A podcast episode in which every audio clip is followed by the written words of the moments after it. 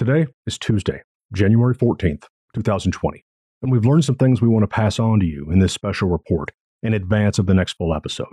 Over the past few weeks, people who've been interviewed for this podcast have been contacted and interviewed by both the Greenville Police Department and the State Law Enforcement Division, also known as SLED. I've also been contacted myself by SLED as part of an ongoing investigation. Just last night, we had the opportunity to speak to Interim Police Chief Howie Thompson for the first time since former Chief Ken Miller resigned. And we've also just learned there will be a whole new team of people investigating this case in the coming months. We've learned who is investigating, what the police are saying, and what's happening with the gun we uncovered. We ended up with a lot more questions to answer as we try to figure out just who is investigating what. I'm Brad Willis. This is Murder, Etc.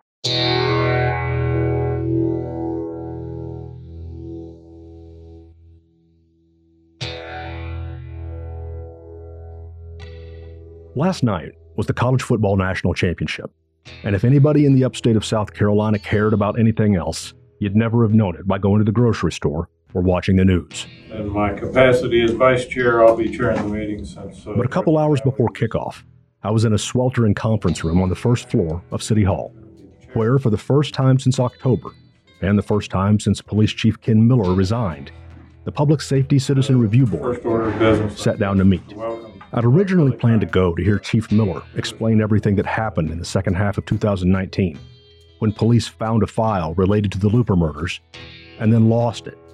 But Chief Miller is no longer chief. In the last days of 2020, he resigned.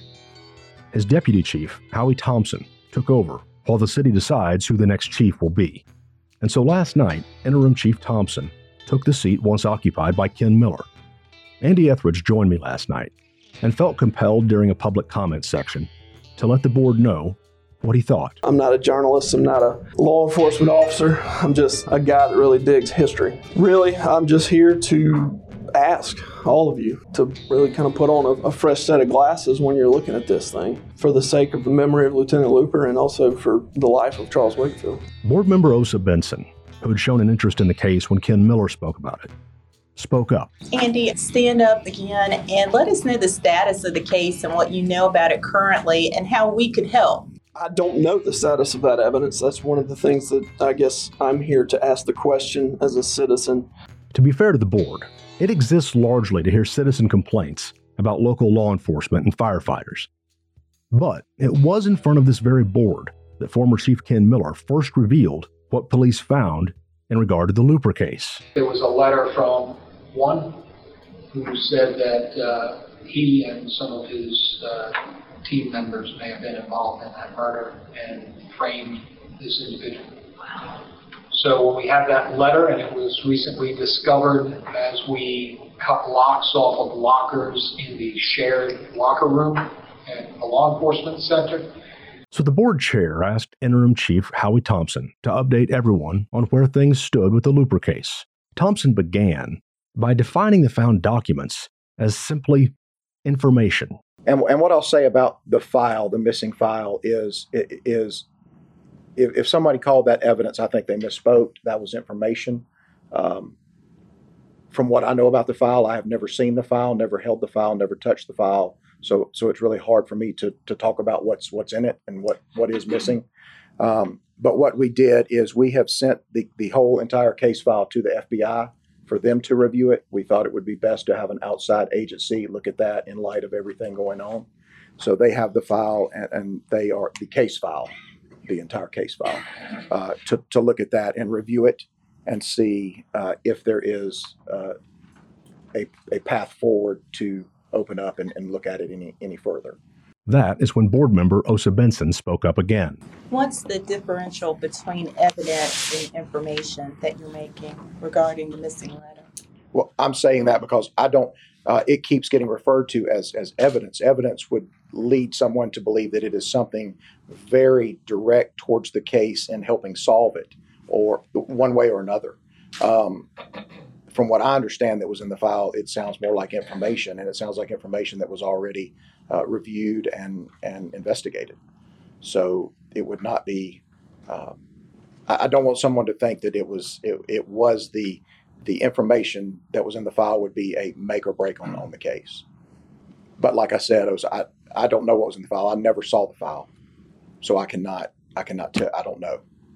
After the meeting, I spoke to Thompson directly, looking for some clarification. While Thompson said he hand delivered the Looper case to the FBI, he says the FBI does not have that 32 caliber Rossi revolver that police recovered on Halloween following our special report October surprise.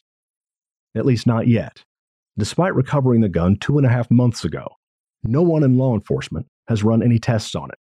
The gun is in property and evidence at the Greenville County Law Enforcement Center. That's where we have a very secure facility, uh, keep track of all evidence that that's logged in. And right now, just the, the, the file is under review, so they're not to the point of testing any evidence that's been collected further. Uh, once they reach that point, that, that gun could be turned over to FBI or could be turned over to SLED for testing. It could be tested by whoever they choose if they if they open this file and, and continue with that with the investigation. In the meantime, I spoke with Charles Wakefield on the phone yesterday to get his take on the last few weeks and his feelings about police finding and then losing something to do with the case that no one else had the opportunity to see. I felt disappointed. I wasn't surprised because of some of the things that uh, have happened in the past. It just seemed like it was business as usual.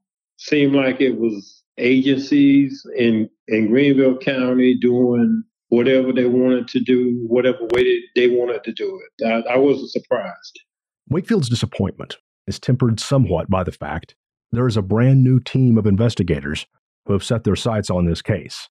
Those investigators are the four attorneys who have teamed up to get to the bottom of whatever is happening in 2020. This is attorney Chris Mumma, the head of the North Carolina Center for Actual Innocence. I always hold out hope that when one of these cases comes up where there's a question about whether someone was wrongfully convicted and uh, has been incarcerated or was incarcerated for years for a crime they didn't commit, I'm always hopeful that law enforcement prosecution will want to work cooperatively, as they're doing in other states through conviction integrity unit, to get to the truth. But it's become clear that that's not the case in Charles Wakefield's situation. So we can't wait any longer, and we're going to proceed with uh, necessary filings to get access and litigate on behalf of his innocence claim. Mumma is a well known criminal justice reform advocate and attorney who has worked on many cases in which innocent men were finally exonerated. She told me yesterday three other attorneys will be working on the case too Harold Staley Jr. from Rock Hill, South Carolina, as well as David Rudolph and Sonya Pfeiffer from Charlotte, North Carolina. If Mumma, Rudolph, and Pfeiffer's names sound familiar, you might recognize them from the recent Netflix documentary series, The Staircase. Mumma has been following Wakefield's case closely in recent months and waited in the background, hoping the Greenville Police Department would come forward with everything it had.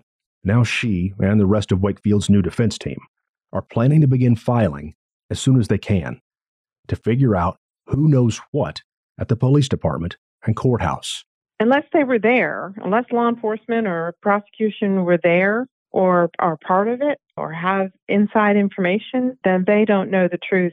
They can't know the truth. So it just seems like they would want to cooperate with full disclosure to make sure justice was served. And unless for some reason they, they know more about what happened than everybody else does. Mumma says, at a minimum, the defense team will be filing to get access to the 32 Rossi revolver so it can be independently tested. And the attorneys will be looking to question members of the police department to find out what really happened with the missing document.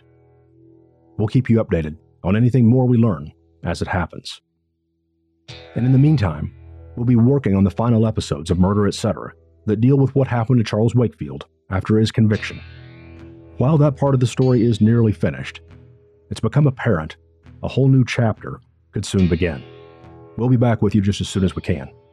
And in the meantime, keep your eye on our website, murder, etc. podcast.com, where we'll keep you updated with any breaking developments.